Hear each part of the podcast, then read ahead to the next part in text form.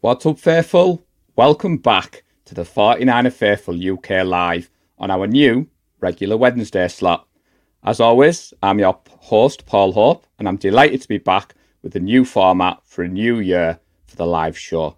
Joining me tonight is a man who I'm sure needs no introduction, our very own El Presidente. Thanks for joining me tonight, Lee. No problem, mate. Thanks for having us on the show. I'm really looking forward to this. I've done a lot of research. Some of it was crazy, led us down some rabbit holes I do not want to come back from. Um, but it's going to be interesting listening to some of this. So, for those of you who may not have seen Lee's fantastic YouTube short, which is a new feature for the live this year, he talks about the new format. So, we're moving away from the preview and review element because we do that on the podcast. We're going to look at some new and exciting ways to make the live more interactive and more engaging. I will continue to be your host and I will be joined by the podcast crew as well as special guests from time to time. So before we get into tonight's topic and all Lee's crazy conspiracy theories on why we moved to Levi Stadium, how are you doing tonight, Lee? I'm doing fantastic, and I love the fact that I can say fantastic without getting a mark against me on the predictor scoreboard. It's well documented. It doesn't count on a Wednesday, Lee. Feels so good to be able to say that, but I need to be careful just in case I accidentally do it on the podcast the next time I'm on there. But yeah, can't wait to get into this. Um, I, I think it's exciting times.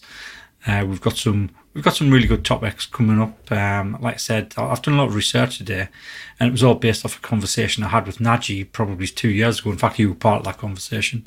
It was at the end of one of our podcasts where we generally finish recording, and, and then we talk for like half anywhere from half an hour to an hour. And I believe this one was one of those times we actually talked for an hour.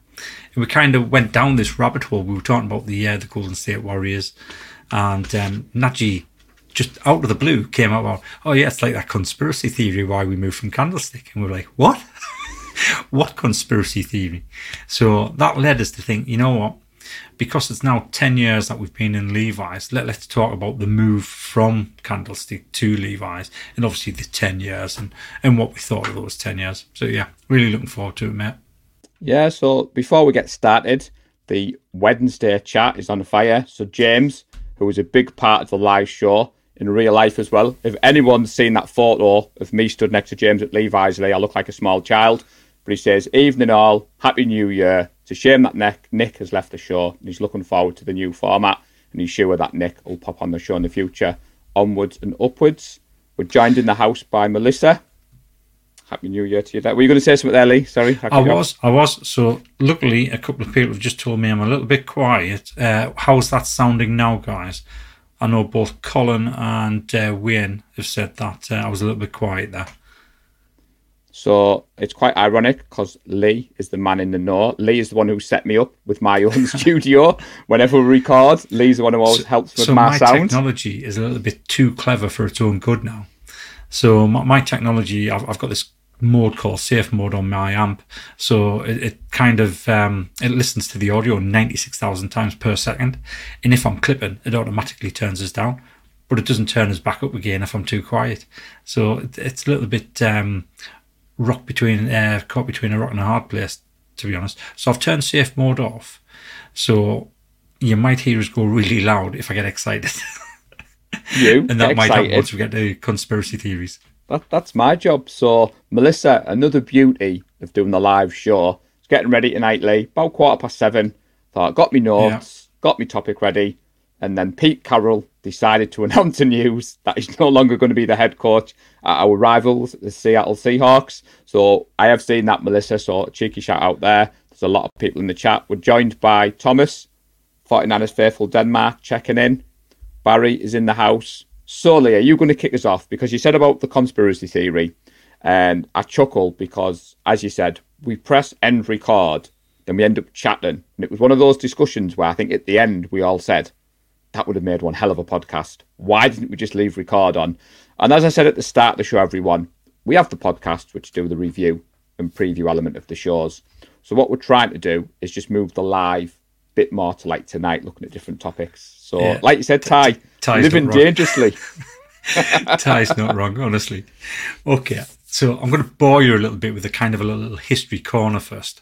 So the move from Candlestick to um, to Levi's, obviously, it, it happened between 2013 2014. 2013 being the last season at uh, Candlestick, 2014 our first season at Levi's. Now, one of the thing you always hear from the majority of 49er fans um, it- it's all about Jed York and why they hate Jed York. Oh, it's all Jed York's fault that we moved from um, San Francisco to Santa Clara. And I think it was maybe eight, eight months ago. I did, I did a little bit of research into that just to find out whether or not it was his problem. Because it didn't stack up for me when he actually took over as a 49er CEO. So I did the work. Uh, so he's a little bit of a history corner. So John Edward York, born on the 9th of March 1981, he was born and raised in Youngstown, Ohio. He graduated from Notre Dame with a bachelor's degree in finance and history. He worked at the Guggenheim as partners as a financial analyst, but left after one year. When he left, that's when he became the director of strategic planning for the 49ers, later promoted to the vice president of strategic planning. Now, in 2008, December, he became president of the 49ers. Now, the next bit's important and that date. So, in December 2008, John and Denise York still retained ultimate decision making as CEO. In 2010, that is when Jed assumed the role of CEO alongside that of president. So remember that date. That's 2010. In 2012, he stepped aside as uh, president, but he retained the role of CEO. So Levi Stadium in 2006, the 49ers proposed new stadium on Candlestick Point. Negotiations with the city fell through. So Denise and John York announced that the stadium build was moving to Santa Clara. Now, it wasn't until another three years, so 2009, on the 19th of May, Santa Clara officials signed off on the proposal to build a 68,000 seat stadium and lease it back to the 49ers. And that was a 40 year lease. So in 2009, that's when it was signed off.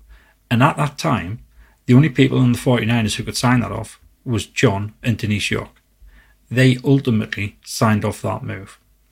In 2010, Santa Clara voted uh, to approve a measure to create a ta- tax exempt Santa Clara Stadium Authority, which allowed them to lease it back to the 49ers um, at cost. In December 2011, the loan was secured and construction started in April 2012. So Jed York, he had no decision making power when it was signed over. That lease was signed over to Santa Clara City. That was done by John and Denise York. When he came in, he actually oversaw the move. So it wasn't his, it wasn't his decision. He didn't sign off on it. He had absolutely no choice because they'd signed off on a 40 year lease. That was it. It was a legal legal contract. So he had to oversee it. But a lot of people see Jed York as being the one that moved us out of uh, San Francisco, and he, and he wasn't. So I wanted to do that little bit of history so you know from now on when people turn on and say, well, Jed York moved us out of San Francisco. He didn't. His parents did. He just oversaw the, the actual move itself.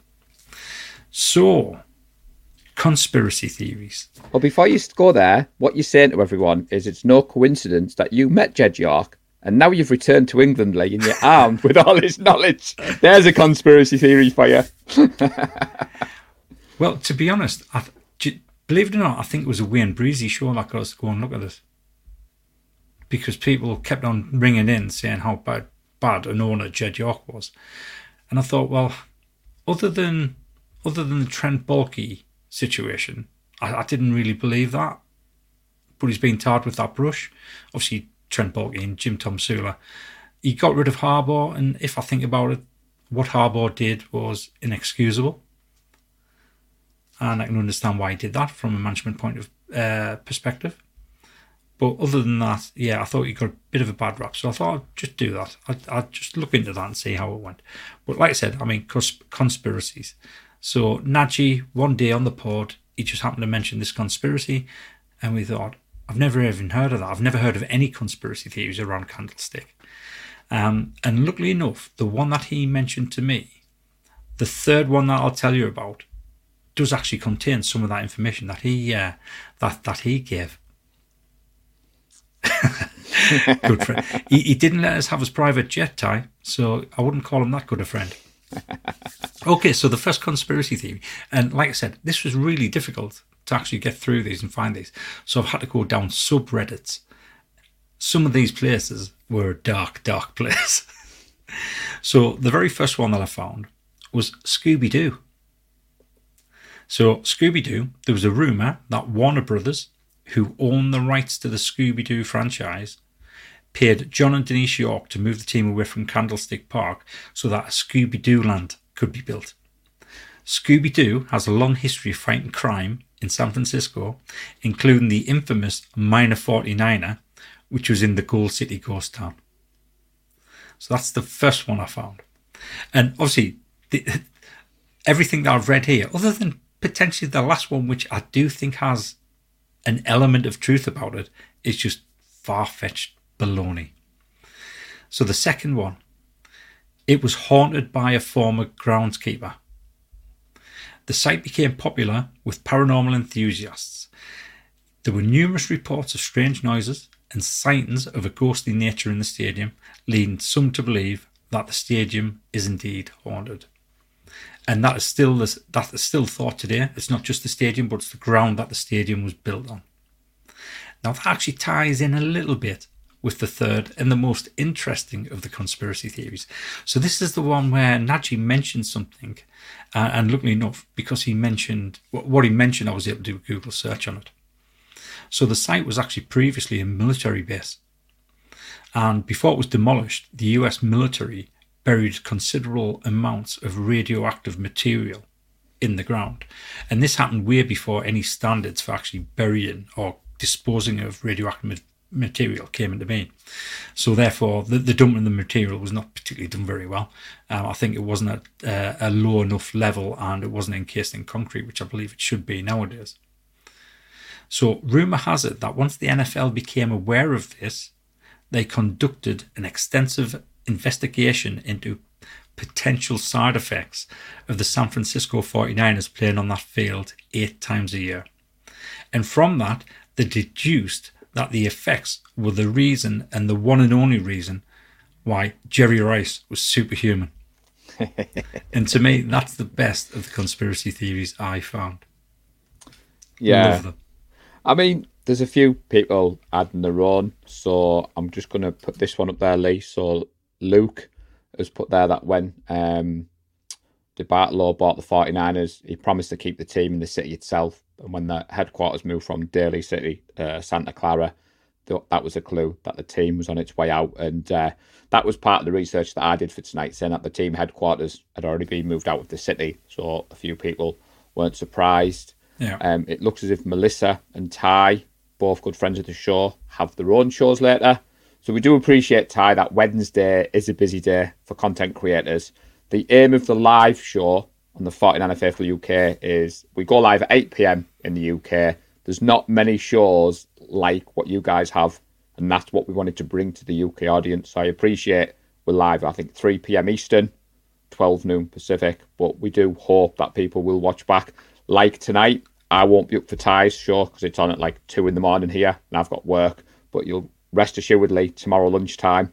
I'll be watching Jess and Ty chop it up. So that's what we do in the 49ers community. The Scooby Doo conspiracy theory isn't one that I'd heard, but uh, Chris likes your theory there. He's put it turned Jerry Rice into the monsters from Space Jam. yeah, certainly did. Certainly we, did. We're joined by Aaron, 49ers first take. So Aaron's another one due to the time difference. I'm trying to stream with Aaron and we just can't match up with work, yeah. family. He's put there that he likes the JFK magic bullet theory, and we appreciate the love. Aaron, we dig you too. Aaron, you can catch him on his own channel and with our good friend Ted Talks Ball. Jay Peplow is agreeing with number three. Makes sense to why it was torn down and not now, demolished. I, I, did read a reason why that was um, torn down rather than demolished. So by demolished, he means blown up, um, because that was the original idea. They're just going to blow Candlestick Park, uh, raze it to the ground, uh, but instead they knocked it down instead and that was something to do rather with the the surrounding areas, um, which I believe isn't a particularly good area. I remember going over to Candlestick back in 20, 2013, um, and I was supposed to get a bus to Gilman and Paul. And everybody I'd spoke to had said, when you get off that bus, be very careful because you're going through a bad neighbourhood there. Um, and we ended up getting a taxi because that's when I met David Ellicott. Um, once we got out the taxi, it wasn't too far along from Gilman and Paul, so it wasn't that far away along from the uh, the bus stop which I'd have been getting off. But obviously there was four of us, um, and it did look like a quite a, a rough area. Um, but I mean, nothing happened. Everybody was just tailgating or getting ready to tailgate. Um, but apparently, out of respect for the local uh, residents, they tore it down rather than blew, blown it up. Well, talking about dynamite and blowing stuff up, yes, Chris, I had this in my notes and I spoke to Lee earlier. So Yeah. it's the 42nd anniversary of The Catch today, which was an one, well, the greatest moment at Candlestick Park, Lee. And you alluded to you were fortunate enough to go there. So when me and Lee have been putting together this show tonight, Tracy was actually quite excited, Lee, because Tracy bought me this in 2022. And I'll be honest, I've not had the heart to do it because everybody has warned me it's going to take hours and hours. And when we were getting ready for the show, everyone, I said, I've got a surprise, Lee. I'm going to show this off. Now, Lee, I've shown you mine. You show me yours. Mine's just a little bit bigger. So we told you we go a bit crazy on the live, but this has got more significance for me. Obviously, Yeah. everybody Yeah, watching will knows it was my first trip this year. So when we were putting together this show and you were talking at the start about your conspiracy theories, I didn't realise that the original plans for Levi's were for it to be built in the city. Yeah. So the open ends would get the view of the city. now I think right. I had read that somewhere, but that made more sense to me because when we were out in San Francisco, we visited Oracle Park. We did the stadium tour, and I must admit, the site sat up in the seats. Apart from It's that glass immense. seat, which It's Neil immense. Graham had a heart attack about, but we'll talk about that later. Yeah. And I thought that would make sense if the ends were open. And then I watched Yeah. a video earlier today, and it was talking about the fact that we're under the flight plan at San Jose, so we can't put shelter over because That's of right. the height restrictions and the fact that they just took the original plans and thought, oh, we can move them 40 miles up the road. do, do you know why they did that though? No, It's because they I- didn't want to pay for another designer to design a stadium that would be perfect for Santa Clara. So they just took the plans that they already had and moved them down to Santa Clara, and that's why. And I, I think in hindsight, we'll get into it when we talk about uh, season uh, 2014. Um, in hindsight, I think they wish they hadn't done that because of the issues that that caused. Yeah. So Ty has got his own conspiracy theory that you, the team was moved to Santa Clara just so you could get to games faster. That that is the last thing that I can do. Get the games faster. It's a nightmare. so Luke put there that he camped three nights in Candlestick Point just to buy uh, layoff tickets in 81. So I think that's playoff tickets. but- playoff tickets, yeah. I, you shouldn't just read what's on the screen. Get me No, you shouldn't. And Neil, I've just been mentioning about your wonderful experience at Oracle Park and a certain It is seat vertigo. that you would like to sit in if you ever go back. Um, and I did hear this that part of the reason the city and the organisation came to a bit of a standstill was Yeah. the team were very high on it needed to be accessible. Um, I mean, I've only been once, and I can say that obviously we Ubered it from the city centre to the stadium, but coming home, I found that quite easy. You know, we got on the train, we got off at one stop. It felt there was no rush to get back, but you'll chuckle because I remember when you put the itinerary together for the trip, and I was like, "What are we going to do on the Sunday night?" And you were like, "What do you mean? What are we going to do on the Sunday night?" It's like, "Well, the game will finish about five, six o'clock. Surely we'll be doing something." But by the time we took our photos, walked on the stadium, came out, you were right. There was literally no time to do anything, and I, I think that, as a UK fan, NFL Sundays normally means plugging into the TV 6 p.m. and watching all the games. It's a different experience being in America watching a game. Would you Yeah, think that's is. safe to say? Yeah. Oh yeah, yeah. Without a shadow of a doubt, safe to say. And for a start, you keep on forgetting that there's uh, the early games are ten o'clock in the morning over in California. So I mean, every time I've been over there, I can guarantee you, every single time I've forgotten to set my fantasy team.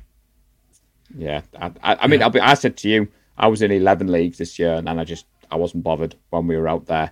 Uh, James has put that he went to Candlestick Park for 49ers games on six occasions and they won all six times. He's been to Levi's once and they've won. Interesting conspiracy theory, James. So what he's saying is he should go to every 49ers game. We'd never lose again. I like that, James. Yeah, Like I that. like that as well. Barry McCartney needed the stadium for a concert and believed the spirit of John was trapped there. There's obviously Funnily some enough, emojis I mean, in there. funnily enough, when I searched on um, Candlestick Park conspiracies, a lot of the stuff that came up was about the Beatles and about Pete Best. And apparently, Pete Best waited for um, John, George, Paul, and Ringo to go to their changing rooms in Candlestick Park, and he turned around and he said, "I know, I know what you've done, and I, I'm going to basically blow the whistle on this unless you stop uh, touring." And that's why that was the last um, tour, the last concert. But again, it's conspiracy theories. Well, you you wanted to bring oh, bloody hell. If Joe Staley's watching, I thought I did a lot of fantasy leagues. 121. That is going to take some beating, Colin. But congratulations on winning 27. I'm guessing those 27 teams had CMC. Uh, Colin has joined us there. He's seen can- uh, the Niners at Candlestick 37 times, but he's still a go to Levi's. So I mean, and Neil Graham, he wouldn't sit in the seat at Oracle Park for free. So that, that is a bit of a, a light-hearted moment. But when we were putting together the show, and I was Yeah. looking at the reasons of the team moving out, Levi Stadiums, some people either love it or hate it, especially if you're based out in San Francisco. What's your take?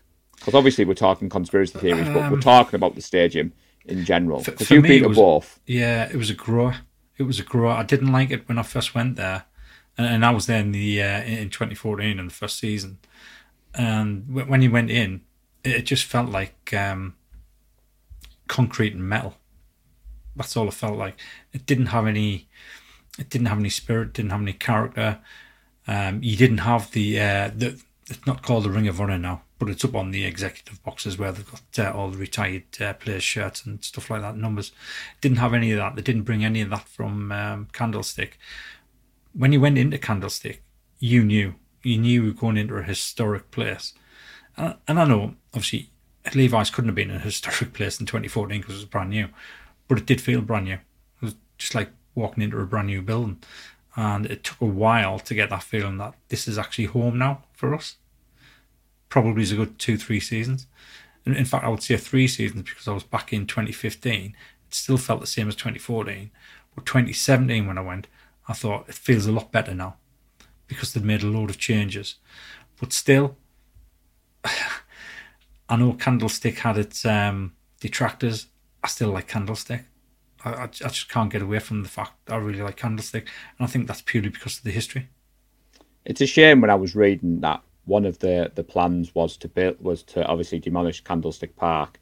Then they were going to start building the stadium close by because it was going to be linked in with the Olympic bid. I think Yeah, for that's right. 2006. Yeah. Um, but the Niners wanted, um, as Lucas put there, it's about tailgating. The Niners wanted a more football centered stadium where the city wanted more of a mixed arena. They wanted it to be more, you know, for retail shops. And the Niners were like, "This is our stadium. We want it for football." Um, Naji talked about. You correct me if I'm wrong about geography. Hunters Point, which was the Yeah, it, naval yeah. shipyard, which we were talking about. Um, and So Hunter's Point, Candlestick Point is pretty much right next to each other. and that would tie in with the stadium design where you've got the open ends, which you would see. Now, do you think you've talked there about the stadium had a brand new feel, which I think was the aim of the team? They wanted to start afresh. And you mentioned the years. Yeah. So obviously, 2017 was Carl and John's first year, It and I think it's safe to say that the product on the field is a lot better in 2017 than it would have been when you went out in 2015, 2014. Um, well, no, I mean, in 2014, we still had uh, Patrick Wilson and NaVorro Bowman as uh, our inside linebackers. Um, Colin Kaepernick still hadn't quite been worked out. So he was still able to chuck the ball about. Um, and the game I went to, to be honest, I, th- I think we were robbed. So Colin Kaepernick did a last second quarterback sneak right in front of the end zone where I was. Um, and to me, it clearly looked as though it was over the line. And they ruled it as uh, short on the field and apparently the replay didn't show them enough because he was buried in the pack, so they couldn't see it. But to me, it looked as though he was well over the line. So I, I think we were robbed that day. I mean, the first year, yeah, do, do a disservice. History corner on the pod. Yeah. um, So, knowledge. the first I, I year do we have went. the stats for every year. I was going to say the first year, so you'll get if I get this wrong. Yeah. I don't have the stats. We went eight and eight in the first year under We did. Harbaugh. We, did, we And- went eight and eight, but that, that that's that's the regular season score. So we're just talking about Levi's here. Yes, we are. So Levi's, we went four and four. So back in 2014, that was Harbaugh's last season. Before they didn't renew his contract, he didn't really get fired. They just decided not to renew his contract. It was also Patrick Willis's last season. So that was the last season he played for us. Um, we actually lost our first home game in Levi's against the Bears, 28-20. Um, Jay Cutler had our number. Believe it or not, I mean, Jay Cutler used to throw interceptions like they're going out of business. Um, the first win was actually against the Eagles, 26-21. Um, the game I went to was on November the 2nd, 2014. That was the Rams game. Um, that's the one I took Andrea to. That was her first time in uh, San Francisco.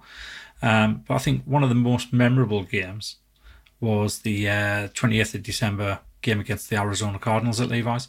It was Frank's Frank Gore's last game as a 49er, and he rushed for 144 yards. yards. Um, that season also I had the first overtime game, uh, 21st of December against the Chargers, and we lost that 38-35. So it was, it was a little bit of a mixed bag, but we started the season with uh, an even record. It wasn't a losing record, it wasn't a winning record, both over the season and at home. So it wasn't too bad. It's the next couple of years where it all went absolutely pear shaped. So, I mean, 2014 transitioning into 2015 was where people probably look at Jed York and think, yeah, he's a bad owner. And that's because he let Trent Baalke ride all over him and kind of work his way in to get rid of Harbaugh. 'cause He didn't like Harbaugh. And I mean, Harbaugh made his feelings known to Jed York what he thought of him. Um, so that's when we ended up with Tomsula. Uh, and Jim Tomsula, I mean, that season we went 5 and 11 over the season, but we still went 4 and 4 at home. Um, again, I was lucky enough to be out at Levi's that season. Um, I went to the Cardinals game on the 29th of uh, November, which is, I don't think it was the first time we wore black uniforms, but it was definitely the second time. I don't think it was the first one. Um, but yeah, I mean, that, that was the season overall. We didn't like it. The football we were playing wasn't very good. And um, I think if we fair, Jim Tomsula should never have been given the, the, the role there. He should never have been given head coach. He kind of, he, I used to love Jim Tomsula, but he kind of wormed his way into that role, which really disappointed. Kind of took the gloss off the guy that he was, um, which was disappointing. But then it got worse, and we didn't think it could get worse. I mean, Jim Tomsula, how can it get worse than your head coach walking up for a press conference and then farting? But it did. It got worse. We got Chip Kelly. Yeah. 2 and 14, 1 and 7 at home. We managed to win the opening game against the Rams 28 0. Shut them out. And then we didn't win another home game all season. Luckily enough, at the end of that season, they got rid of Chip Kelly and they got rid of Trent Baalke, which was probably the best decision that um, Jed York has ever made. Well, sorry, the best decision comes up after getting rid of them. It was the second best decision. So that's when Shanahan and Lynch came in for the 2017 se- season. So the 22nd of September was a memorable game for me. Probably as memorable game for most people, especially in the neutral. It's one of those games you look back on and you think, wow, that game was absolutely fantastic. Unfortunately, we lost it, but it was absolutely fantastic. And the Rams beat us 41 39. It was a really good game to watch. I think uh, both teams were in the colour rush uniforms. They were. So the Rams were in bright yellow from head to toe. We were in Yep. the black uniforms again. Um, it looked good on screen. It was a high scoring game. It went down to the wire. Um, I, I, I was convinced that game there was went to overtime, but didn't. It ended in regulation. And for the score to be 41 39, that's just brilliant. That's one game I always look back on and remember.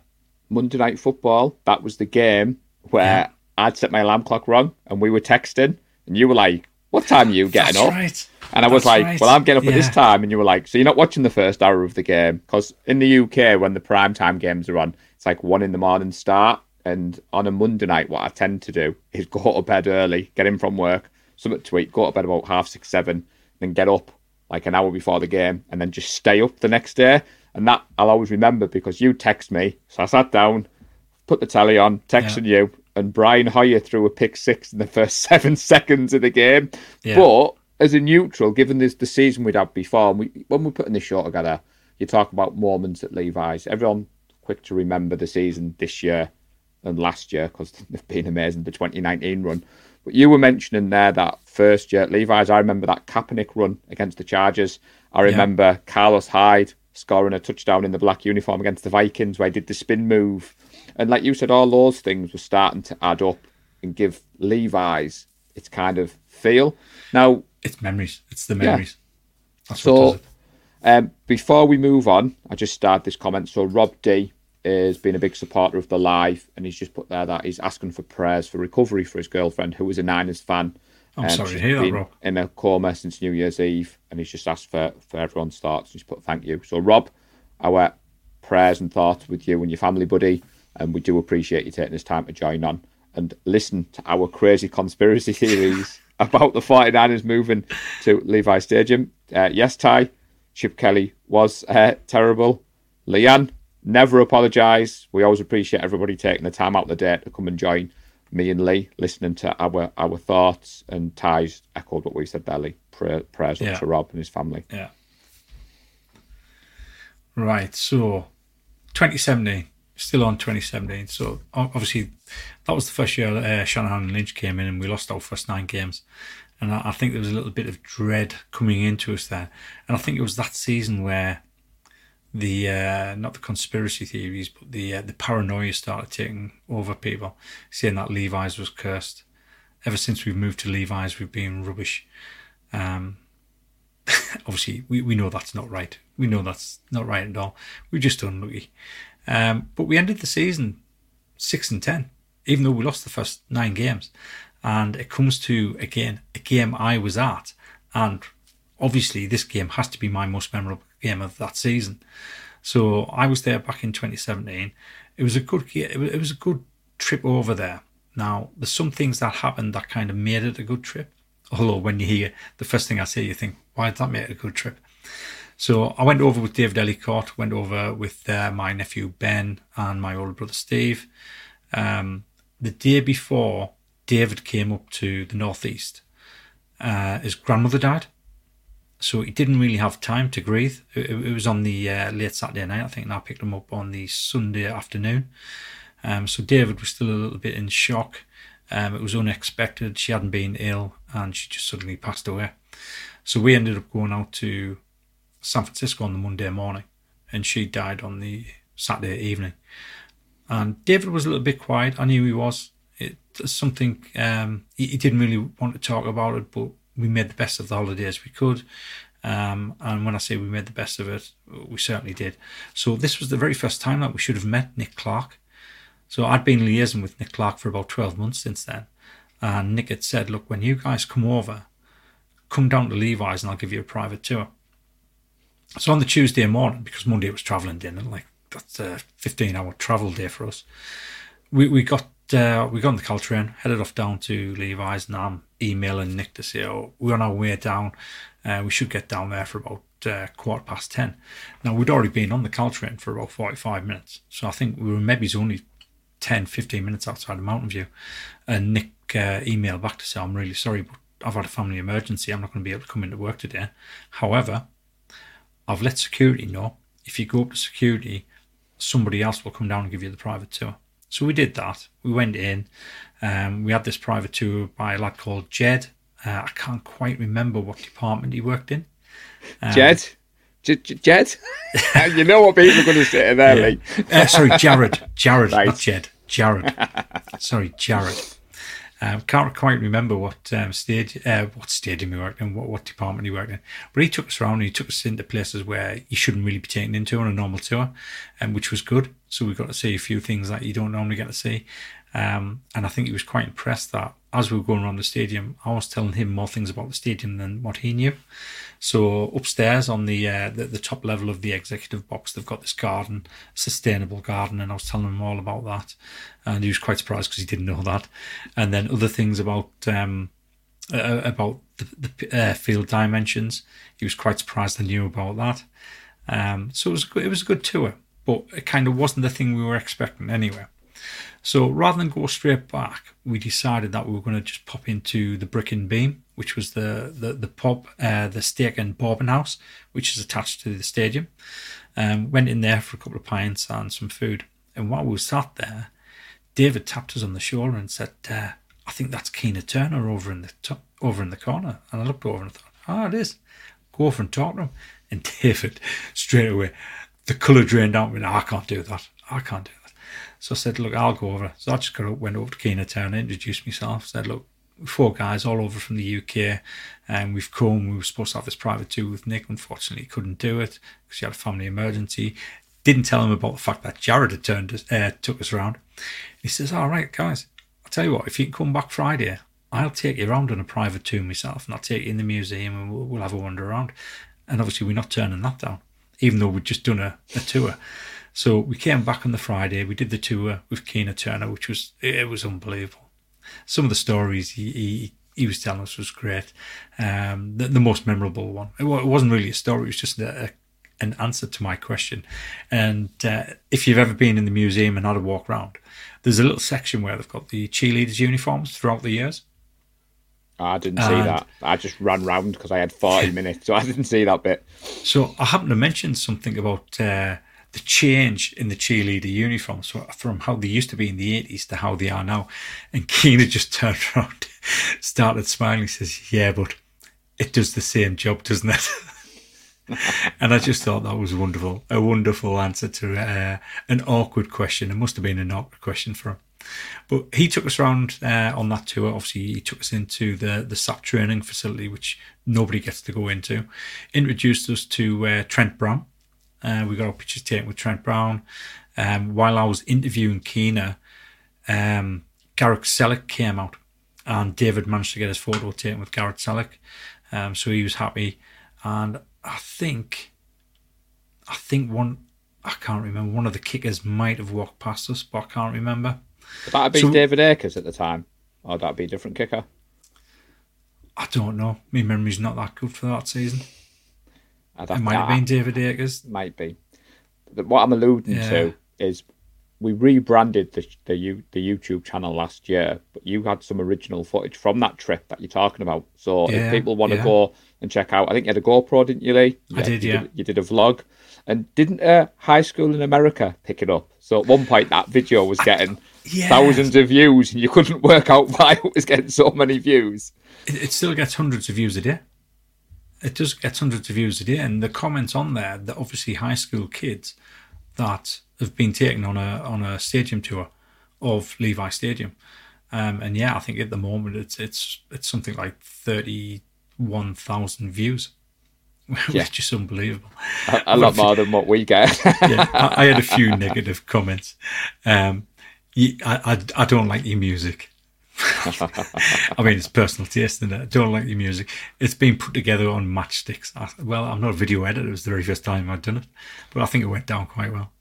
But yeah, that was interesting. So we, we'd been in the SAP training facility and uh, done seeing that. Yeah, he took us in to meet uh, Paris Harrison and Guy McIntyre. He gave us, uh, oh, he actually gave us a hat.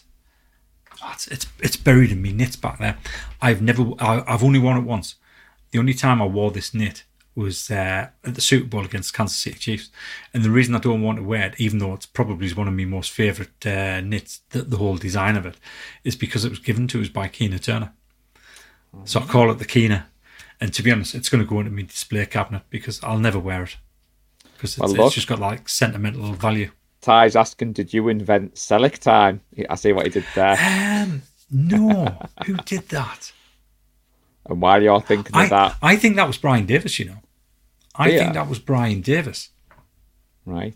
So Aaron has put there that his first time at Levi's was in 2018. He went to a Yeah. Monday night game against the Giants. He loved the feel inside the stadium, even though he lost. And uh, Justin is the guy you sent the flag to. I know, it got there Alabama. incredibly quickly. I, I can't quickly. believe how quickly that got there. So- In fact, that flag got quicker across to the United States than some of them got down south.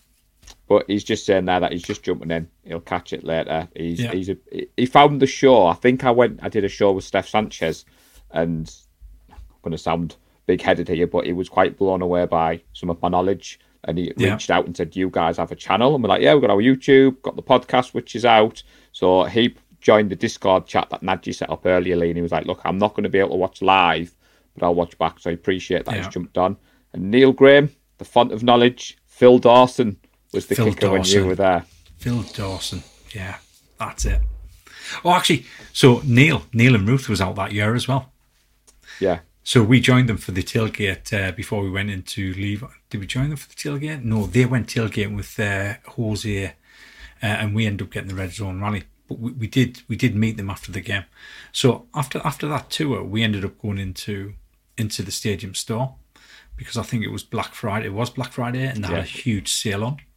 So me, me, our Ben, and David, we, we dropped an absolute packet between the three of us. I, I think between the three of us, we must have spent about two and a half, three thousand dollars. Um, and there was this guy walking about, and he just happened to notice us. And he went over to David and uh, started talking to him. Um, and I think he said something like, "You guys look as though you've uh, remortgaged your house to to to uh, come into the store." And as soon as David started talking, he said, "Oh, where are you from?" So David said, "Oh yeah, we're from the UK. There's a group of four of us here." Um, and he said, "Right, I'll tell you what. When you come to the game on Sunday, come and meet us at Intel Gate here, and I'll sort you out with some some concessionaries, um, just to say like thank you for coming all the way over from the UK." So we were expecting something like a beer or a burger, like a token thing to go and get a free beer, free burger. So we rocks up and he changed our tickets. So our tickets were like $100 seat tickets and he changed them for $900 Levi's 501 club tickets. And that's where the, the players' families are. So we're up there watching the game, right in the halfway line, stood talking to Trent Brown's uh, mum and dad, his parents. we just couldn't believe it. And that was the same year me and David got right down to the field side and we sat, or we stood right behind the Seattle Seahawks bench. And that's when the steward had to say, stop shouting Cheaty Petey. Because Pete Carroll was walking past us and I go, Cheaty Petey, Cheaty Petey. And yeah, I got wrong for that. But uh, we were down there and we did that. So that game there, it, it was memorable for many reasons. Obviously, we got to the Levi's 501 club, we got down the field side right behind uh, the Seahawks bench. But the most memorable thing about that game was that was the game where Jimmy Garoppolo came in with, I think it was about a minute and 12 seconds left after um, CJ Beathard had been injured. And he took us down the field. And when I say took us down the field, I think we were already already at the 35 or something like that. So he didn't have to take us far. Um, he took us down and he threw a touchdown to Louis Murphy. And from that game onwards, it was his team. His Now, team now, don't be dissing Neil Watson's start of his storybook career to the Niners. No, but you were there. I know. I'm yeah, I mean, you, you look at that. I mean, I, I was there for his first game. I was there for his last game. It, it just feels really strange that that happened. and who else's game were you there at Levi's Stadium? for Brock Purdy's first game. Not only that, I was I was in Vegas when Brock Purdy was drafted. He was. right at the front of the stage. So Rob has put there that he can't stay for the whole show, but he thanks everyone for his prayers. Um, David put on earlier, Lee, that he's he'd never made it to Candlestick. He drove past once when he was there for work, and he hasn't set foot in Levi's yet. But he's saying that he's enjoying listening to your stories. He's watched the videos Thank on you, the stadium tour. And David, I didn't think I was ever going to set foot inside Levi's. And Neil, he said he could have cried when you told him the store had thirty three percent off on Black Friday Yeah. but just flown in and didn't have time. And I suppose if I'm nitpicking, and I know we're going to do a gold mine show, the store being absolutely rammed when we were there. So I'd seen that video, and you've talked Yeah. about going in the day before. Now, to be fair, I'm glad that I did the museum. I'm glad Maria let me and Kev into the museum. So out of the two, I'd have always chosen the museum because you can always buy stuff online. But I do think next time I go back, Lee, I'll set some time to go to the stadium the day So, before or I the day after. What what I'll say about the stadium store. Back in 2014 when it opened up, 2014, 2015, 2017, but only because you got the 30% discount, you could get some reasonably priced merchandise. But then when I've been back in 2019, 2022, and this year, I've walked into the stadium store and I've looked at stuff. I mean, th- this, I I forced myself to buy this. So I bought this in 2022. Um, I forced myself to buy it because I liked it so much. But it was a ridiculous price. It was like $70. And I just thought, it's not worth $70. But I ended Yeah. up paying it anyway. Um, yeah, so that was 2017. My, my good friend Chris Smith, But no, I know what you're saying. say aluminum for us. I, we'll get we'll get into that. I mean, I know I know what you're saying about the team. So that's why I wasn't too hung up. Like the one thing that I wanted when I was out in San Francisco was a new hat with the 49ers logo, which I got from Pier 39. And you know, I regretted not getting the Shanna hoodie that you got last year. Yeah. You So regretted year. you regretted not getting the salute to service hoodie uh, Yeah. zip, and I saw the link and sent it to you. But I got this year's Shanna hoodie for Christmas. Like you said, the Fanatics get a bit of a bad press, but getting the Nike merchandise, Tracy got me this for Christmas purely because it has the Golden Gate Bridge on. Like you said, if I had Got to to see that choose, like that. Yeah, Tracy, I was quite impressed when I opened that, and uh, I'm trying to see behind. There's the photo frame that you picked up last year. So Yeah. when we were putting together this show and we were talking about conspiracy theories at Levi's, I knew we'd go down the rabbit hole of our experiences and people jumping in the chat. Um, and so you're going to have to explain this to people now because Right. So, so the reason we got to the field side, so with the Levi's 501 club passes, it was kind of an access all areas pass. So, because me and David had been to Levi's uh, a few times anyway, we wanted to wander about. So we tried to find all the different areas we could get in. Apparently, there's a, there's a tunnel directly under the uh, field that you can get to the opposite side where the 49ers um, bench is, but we couldn't find it. Um, but we ended up going down into I think you call it the, the BNY club, which is behind the uh, the road team's bench. So you, you've got the uh, uh, you've got the big entrance exit into it, and you can get right behind the uh, the, bench. And we went to go through there, and believe it or not, I'm going to call him a good friend because he's a good friend now.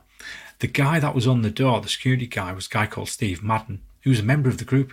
He, he was in the group, um, and it was his uh, turn on the door, and he stopped us.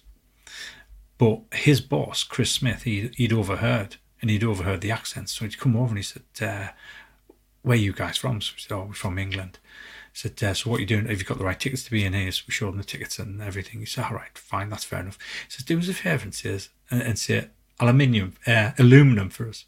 So I said, "Aluminum." He said, "No, no, do it the way you do it." So I said, "Aluminium." That's it. He just completely lost his shit. He loved it. He was absolutely creased laughing when I said aluminium. So he, he turned around to Steve and he says, Steve, let these guys go anywhere they want. So they let us through. That's when we were pitch side, um, pitch side, field side. Shoot myself for saying pitch. So that was a lovely little, lovely little story again. And it's just these characters that you meet. So back in, I think it was September. It was it was definitely September when I was over for the Giants game on my birthday. Steve happened be, happened to be walking past as I was with um. Oh God, Brian Culp, no, you would uh, the photos I saw you with David. was I with Brian Cole? The photos I I saw I, I was with somebody. was it David Betteridge? Yeah, David Betteridge was there. I'm trying to think who else I was there with. The photos I saw there was Ty. Yeah. There was He, he actually walked past us, recognised us, came straight over and jumped in for a photo with us. Oh, I'll tell you who was there. It was um, 49ers Mark. Oh, Mark right. uh, Castanon. So, yeah, he came over, had a photo taken. Great lad. Great lad.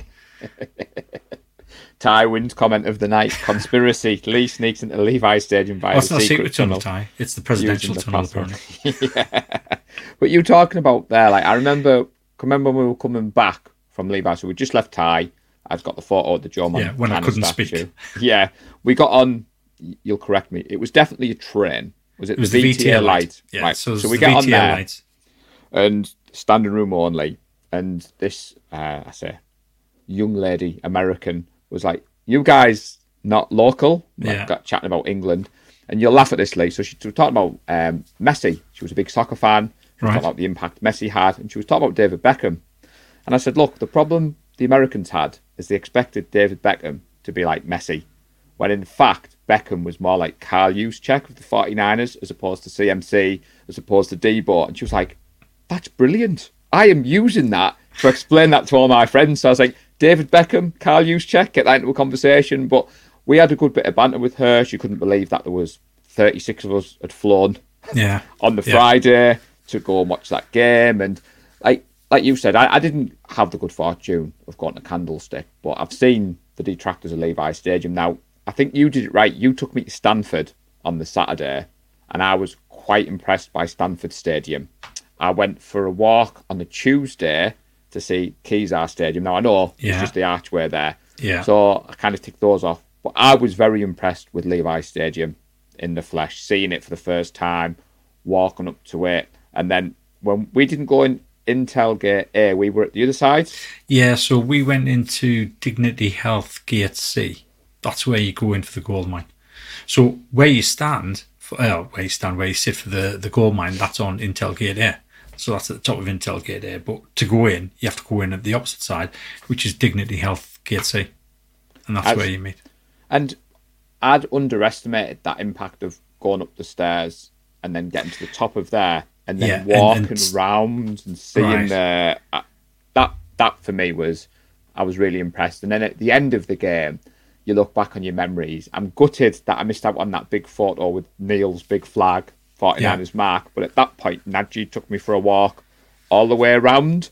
Yeah. And one of my favourite photos is I can see you guys in the distance. And me and Naji took a photo, and Yeah. it was quite just taking it all in. I know before the game started, Connor Ryan and Jess had been at the top of the stadium near us. So again, after we'd done our interview with Nick Clark, I, I managed to take that opportunity to do what Connor did and go right to the top and get some Yeah, see, photos. But Con- Connor needs to be really careful going to the top of Levi Stadium with uh, his skin type. With, with him being ginger, if he does it during the day, he'll just spontaneously combust. Now, I wasn't going to mention this, Neil, but yeah, she got that, that the American lady we were talking to. she suddenly was like, "Oh my god, I'm in the wrong direction," and leapt off the train. Now, it was about the same time Brett entered the conversation, so I'm just putting two and two together there and saying when Brett started talking in his uh, wonderful Scottish accent, the young lady decided to. I'm, I'm joking, Brett. It, it's a joke. Um, while I've been interrupted there, James, I was on my best behaviour. To be honest, the star was that ram packed. Yeah. My memory of the star was Neil Graham was getting you a thank you jersey, and Yeah. I was in on the secret, and I bumped into you when I was like, "Bloody hell, mate! It's rammed in here. I'm I'm going." And you had a jersey in your hand, and I was like, "What jersey have you got there?" Lee? And you were a little bit like, "Why?" I was like, "Oh, I'm, I'm just interested." And then I bumped into Neil, and I was like, "He's got that jersey. He's got that jersey." Honestly, Paul, everything just goes whoosh straight over my head. Neil could have been stood there talking to us saying, So, what size jersey are you? Which he did. He said, What size jersey are you getting? Because I had a jersey. But he could have been saying, So, what size do you take? Which jersey do you want next? Which one do you fancy out of all these ones? And it wouldn't have occurred to us at all what was happening. No, to be fair, he did he did do that quite well, and it, it it's memories like that that I mean Neil's obviously watching now. We are going to do a dedicated show about the gold mine, so we didn't Yeah. want to make tonight about the gold mine. The, tonight was about Levi's. Now I do want to ask you a question because we've hardly got into the conspiracy theories. I think I know your answer, but Yeah. if you could, and you could turn back time, Yeah. would you put the stadium back in the city? Oh, without a shadow of where it is? No, no, it would definitely be San Francisco. Yeah, every day of the year it would be San Francisco. I- I'd even look at the feasibility of sticking it in uh, Golden Gate Park. Oh wow! I, I mean, like I said, I did manage Kezar Stadium um, on the Tuesday. You got uh, Seattle at like stupid o'clock in the morning, Yeah, um, and I was meeting Ted for lunch. So me and Naji went for a quick walk to the park, and obviously cut through to get to Kezar Stadium. And I must admit, I did think, imagine if the Niners played at a stadium this close to the city, yeah, because it would have Yeah. been. And and, um, and obviously we went to the Golden State Warriors game on a Monday night, and the fact that you were in the heart of the city and Oracle Park. I'm not a massive baseball fan, but after doing that stadium tour, Lee, I I would be keen to watch a game there. yeah, yeah. I mean, Golden Gate Park would be the perfect uh, place to do it because obviously, if you've only just been to Kezar, you don't realise how big Golden State Park is, yeah, Golden Gate Park is. Um, me and David definitely found out last year. Not last year, it was 2022. So after watching the Thanksgiving Day game, the Turkey Bowl uh, game, we'd gone into Kezar. We'd had a quick pint because they're closing up really early, which is unusual. And then we decided, all right, we'll walk through Golden Gate Park. We'll walk up to um, Land's End. Land's End? Yeah, I think it's Land's End. And then round to Baker Beach that way. Not real, realizing actually how far that was. Because I had in my mind it would be about uh, four mile. It was actually four miles just to walk through Golden Gate Park. and then you had to cut up and go up towards the Golden Gate Bridge. So we ended up getting, I think, two thirds of the way through, and I think it was 26th Avenue that we uh, ended up cutting up, um, which basically took you straight up to where Baker Beach was. Um, so we ended up doing that, and we missed out a whole third of Golden Gate Park, but that, that was a hell of a walk that day. Well, it's a massive place. It is, yeah. Well, I fell foul of if you were on our trip, and if Naji told you it was 10 minutes away, you added at least 50 minutes, if not more. So I fell in the trap of Naji, I'm meeting Ted for lunch today. Ted Talks Ball. Naji's like, oh, we've got a, a, couple of hours to kill. So I get on this bus with Naji Lee, and we, we're going further and further out. And then we get off, and there was a sign for the Golden Gate Park. So you know me with my phone. Took yeah. a photo of it, and then we're walking. I opened my photo. I was like, Naji, there's no way on this planet we're getting around this whole park. He's like, yeah, we'll, we'll do our best. I was like, seriously, there's no way. So that's when we shot it, cut it to Kezar Stadium. Now, I yeah. wasn't there for long, but again, if you are going to go to the city, I definitely would take your advice and make time to do some of the sightseeing. Um, yeah, it did I mean, kind of feel a bit surreal being on Kezar ground because I know it's yeah. linked to the Niners. And obviously, you know about Dirty Harry being filmed there as well, yeah. I yeah. did when I was. So, so one of the yeah. scenes at the end where he, he, chases them through the stadium, oh, that's where that is. That's Kezar Stadium. Um, yeah, I mean, if you'd been to Kezar and you had been to Kezar, you you were literally a five minute walk away from the Haight Ashbury um, district, the the old hippie district, Summer of Love, sixty nine, that sort of thing, um, which is interesting walking through there. And then again, another five ten minute ten minute walk max. You're at uh, the Painted Ladies in Alamo Square. Everywhere is walkable within San Francisco, if you don't mind walking for like 20, 25 minutes. Um, so yeah, there's so many things that you could have seen there. The, the only place I would recommend going, uh, definitely not on your own, is Twin Peaks. So obviously, me and David went to Twin Peaks last uh, back in 2022. Um, that was when we were driving down to Santa Cruz, and it's the only place the pair of us have not felt safe. I mean, I'm six foot, David's six foot four, six foot five. Two, two strapping blokes got out of a car yeah, when I say that, I'm talking about me and David. Blow me on trumpet. So me and David got out of the car and we are like, uh, yeah, this just does not feel safe here. Um, so it was kind of a tick in the box for us. We just got out, took our photos, straight back in the car and drove off. Um, that's the only place in San Francisco I've never felt safe. That and probably is anywhere past 6th Street. So once you get past 6th Street, it, becomes decidedly dodgy. You're going towards uh, Civic Centre. Um, if you go one back from Sixth Street, or not one back from Sixth Street, but one back from Market Street, you've got Turk and Eddy. Turk and Eddy's not a particularly desirable place. Um, it's not somewhere that uh, you want to go. In fact, back in 2013, when I met David, he was staying at the Hotel Bijou, and that's literally around the corner from Turk and Eddy. And the concierge had said to David, when you leave the when you leave the hotel, whatever you do, don't turn right. He says, "Got you. I'll go right." Uh, sorry, got you. I'll go left. He says, "No, no, don't turn left either." He says, "Well, hang on. Here. If I'm not turning right, I'm not turning left. Where am I going?" He says, "Go straight over the road, round that corner there, head towards Union Square, and then you're okay. and try and make the direct route back. But don't go left, don't go right, because it's a really bad area." And to be honest, I mean, you look down the street and you can see it's a bad area. I'd heard some of the stories before we went, and I know there was a lot of people saying that we didn't see a true reflection because the uh, convention had been on when we landed and the city had been cleaned up. But obviously, safety numbers, we were at Pier 39. Yeah. Um, and like I said, when I, I talk mean, about my experience, we did Stanford, we did the NBA game, we did the Niners game, um, and obviously you've been before. So I think I would have yeah. been lost without you. But we did see the city. We saw a fair bit of the city. We travelled on public transport. Uh, you know, we went up to the Golden Gate Bridge. We even brought the wonderful rain when we landed on the Friday, it was Yeah. chucking it down. The Yeah. Saturday morning, it was chucking it down. But um, I reshared our video from Victory Monday at the Golden Yeah. Gate Bridge. Me and you, our voices were very harsh, and it's Well, little memories like that that keep popping up. So when we were putting this show together, I've got those memories from Yeah. 2023. But how many times have you been to Levi's now? Uh, let me have a quick look. So I'll I'll, I'll do it in game. So we've got one, two, three, four, five, six, seven, eight, eight, eight games at Levi's. I've done. So we were talking when we were doing our research. There was a talk of the new concrete building. There was no soul. There was no kind of Yeah. memories. And you mentioned Nick Clark. Now I know we've been talking for an hour, so don't worry, everyone. We won't be going much longer. But do you think the job what Nick's done and the gold mine and the fan engagement area has helped give that? It, it has. So I mean, the gold mine only came about back in 2019, and then that uh, had to pause it for a year due to COVID. Um, and it was always supposed to be a three year a three year trial, which is why I wasn't entirely sure whether or not they're going to do it after this season. After speaking to Nick while I was over there, it seems as though they are impressed with how it's gone. They think it is working.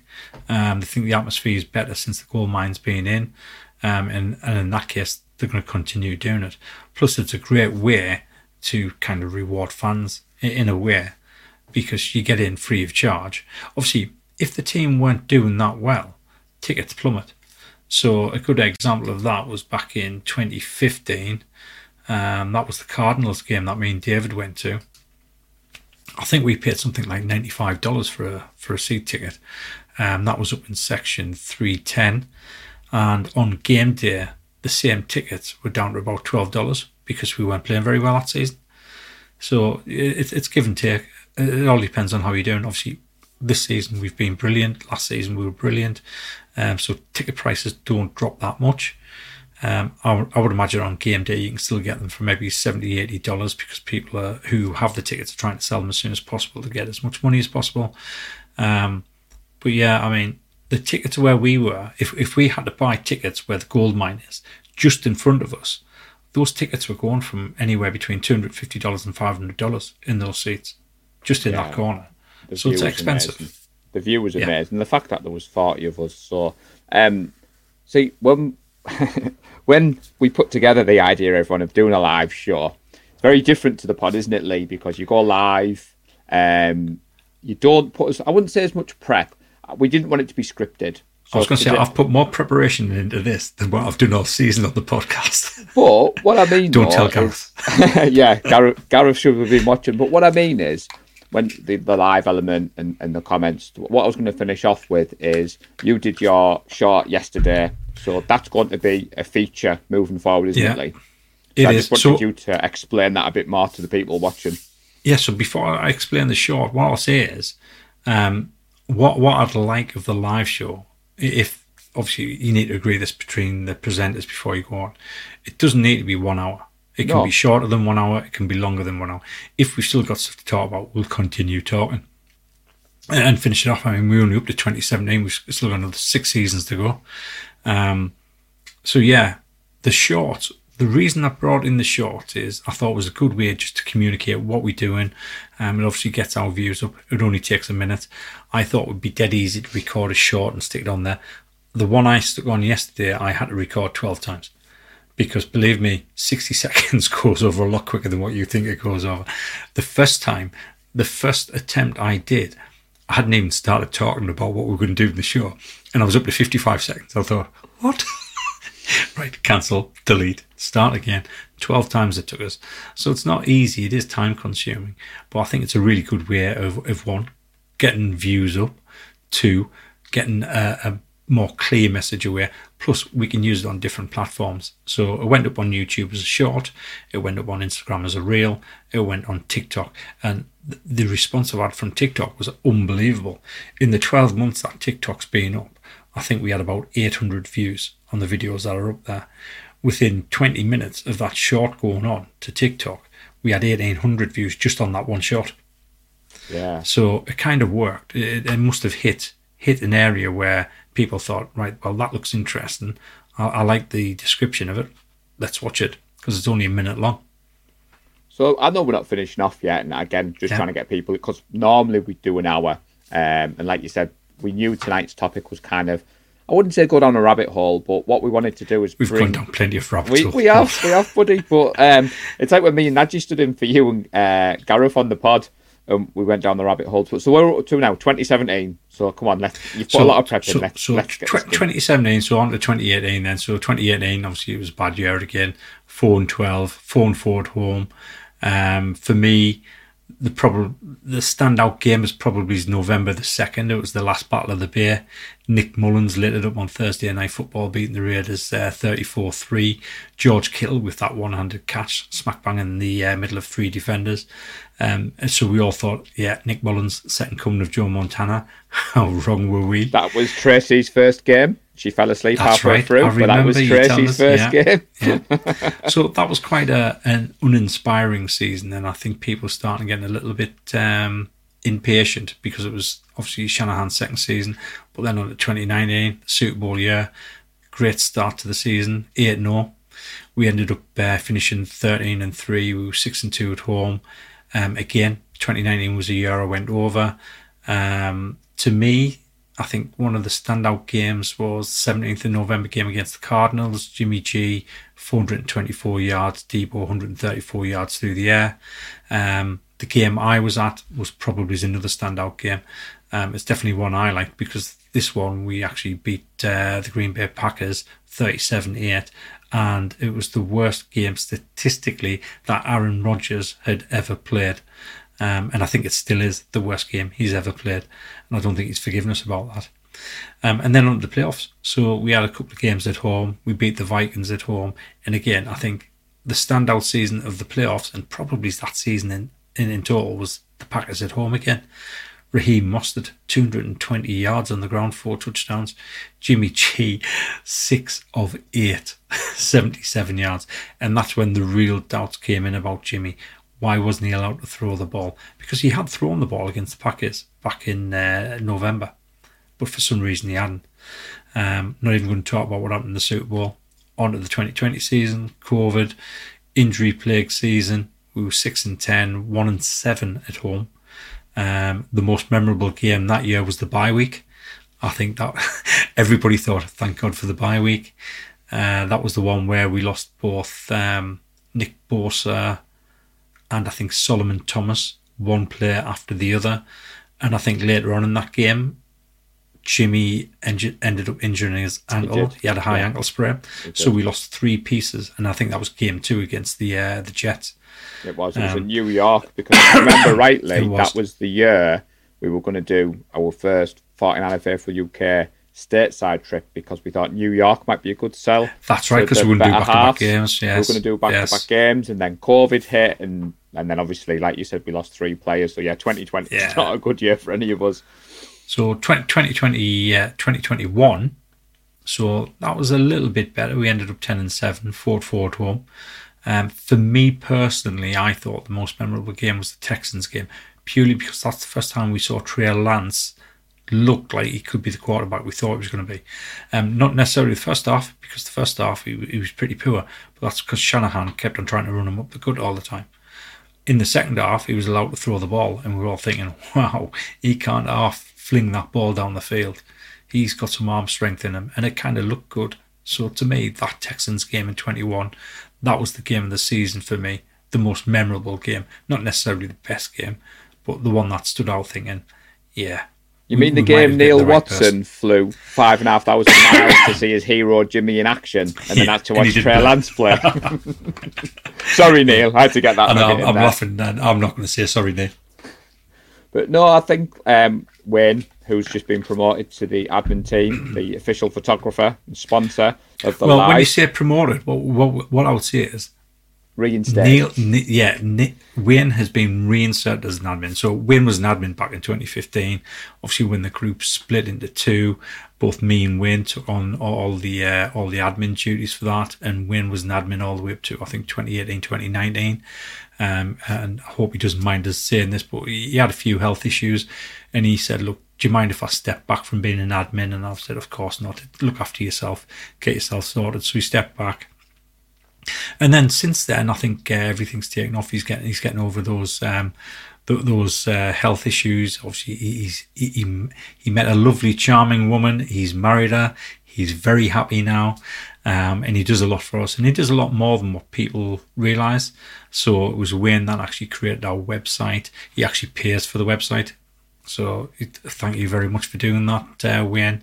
And he does a lot. Obviously, he does um, thumbnails for the show, um, and he's obviously our official photographer as well. And he does such a good job, and he does it all free of charge. So thank you very much for uh, taking on the duties again as one of the admin.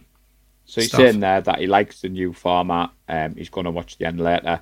And when I watched that video back when me and you did our Victory Monday dance, he was trying to get a selfie, and I ruined it. I was like, "It's the best photo bomb ever." But no, I think I think it's been a good, Yeah. it's been a good start to the live, and I have enjoyed delving back into our history. And I think Levi Stadium's starting to feel more at home. So with 2021, so you've got last year and this year Yeah. finish off, Lee.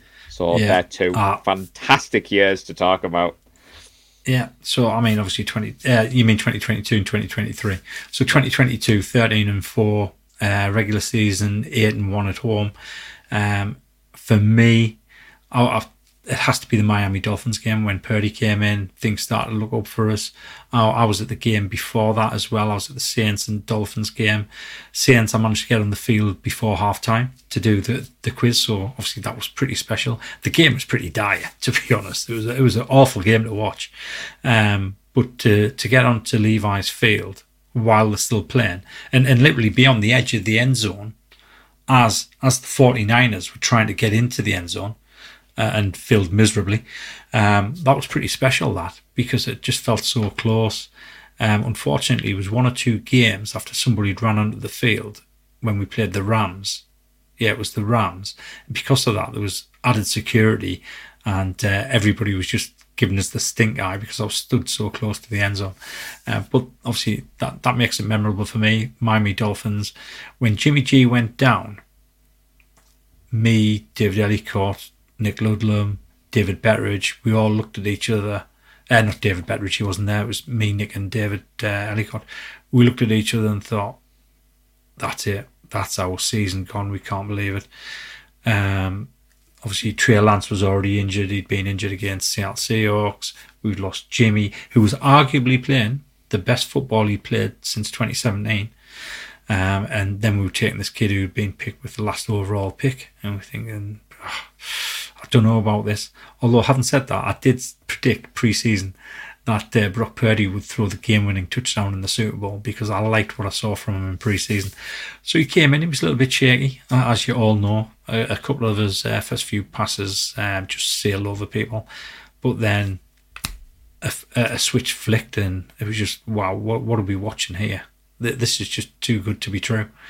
Uh, and the rest is history on Purdy's career. But obviously, that that was one of the standout games of the regular season.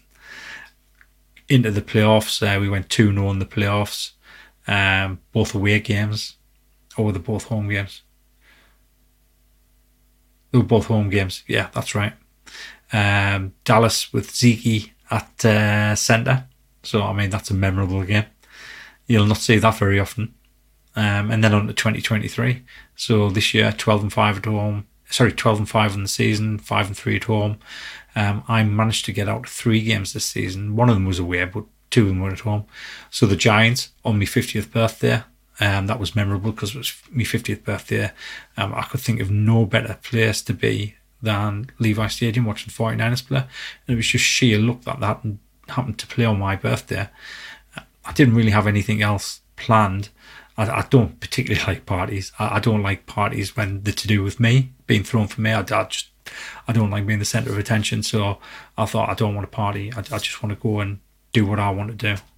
Um, and I had the full support of my wife, who works in the school, and she can't, uh, she can't go anywhere outside of uh, the the summer holidays, school holidays. So I just went.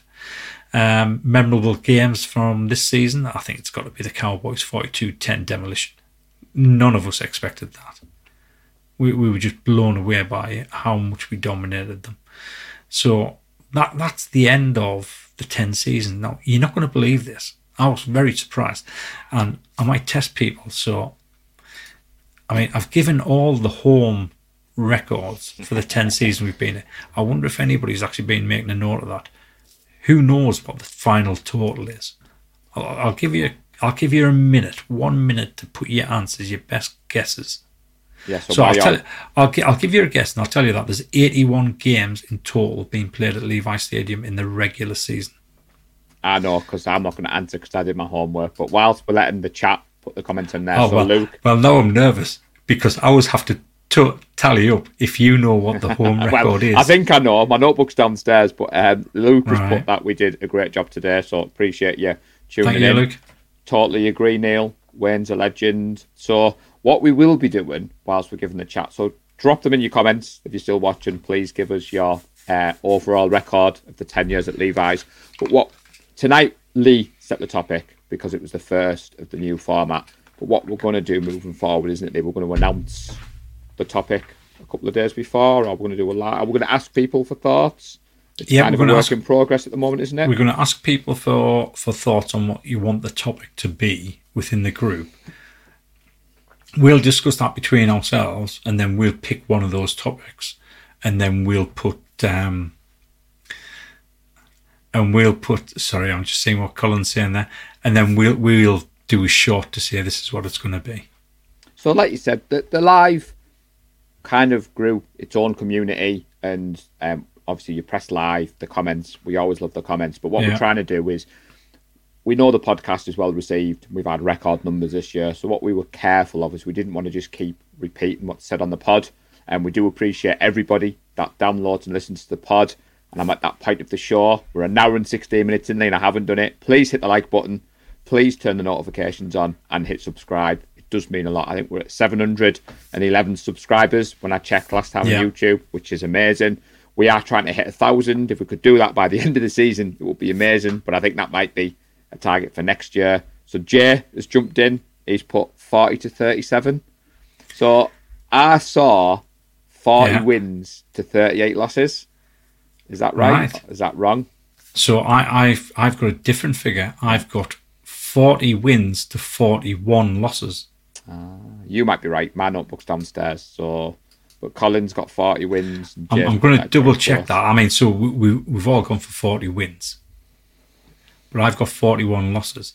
Now I'm trying to figure out how they've tried to work that out, because if you recall, we've had an additional um, an additional game for the last two three seasons now. So there's And that was two just regular seasons, so 17 games. That's just regular season. So in the playoffs, which is a very good sign, we are 4 and 0. 4 Yes, 0 in the yeah. I like it. And also, people, if you would like to guest appear on the show Yeah. and bring a topic of your own, we are looking into doing that. What we will say, if you are going to come on the show, we'd prefer it not to be on a phone.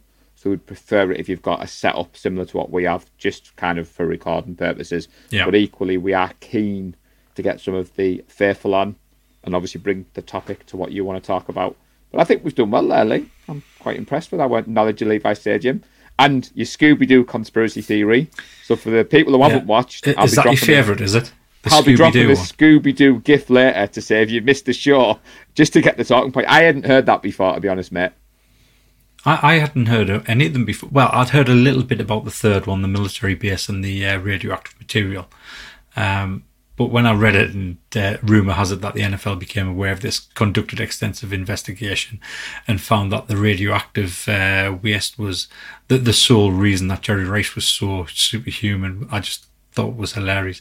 And like I said, I had to go down multiple subreddits to find these uh, conspiracy theories because when you type it in, it's very hard to find anything. Yeah, I must admit, I, I did struggle with that. So we will be back later in the week with the next episode of the 49er Faithful UK pod, which will be very strangely because it's normally a preview game. And we don't have a game this weekend, but uh, Jay, Jay is still waiting for the foundations. Me too, mate. Me too. Jay, keep keep your eyes out with your chain of thought. So, any final thoughts, Lee, before we get on out of here? So Levi's, like I said, it was a grower. It has grown on us. I, I do feel as though it's home now. Um, the thing I like about Levi's is when you're going up either one of the stairways, if you're on uh, Intel uh, Gate C or Gate A, when you get to the top of that stairs and you can see down on the field and then actually see how high that stand is opposite the uh, the executive boxes. I think it's an impressive stadium to look at it that way. I don't particularly think it's a good stadium for football. It was definitely not made to win football games. It was made to generate money. That's obvious, um, but it, it, has improved over the years, and it yeah. is now home. and It's going to be home for the next thirty years. So we appreciate your support, Ty. We appreciate everybody tuning in. Now, you say that before we go, that going up the stairways, I went to Paris in 2020, and when you came out of the elevator near the Arc de Triomphe, I thought that was pretty impressive. But yeah. seeing that view when we came up the gate, that that for me yeah. was better. And then the walk around. But yes, we will be back later in the week with the podcast. We will be back next Wednesday. Who knows? It might be me and Lee. It might be me, Lee, and Naji. It might be me, Lee, Naji, and Gareth. And it could be a special guest. But the first one is in the books, Lee. I'm looking forward to the next one. So all that is left for me to say is thank you for watching, everyone. Stay safe and go Niners. Bang bang Niner gang. We love the San Francisco 49ers deep in the heart. Like Joe Montana in the corner, deep card. Garrison Hearst, stiff farm going 99.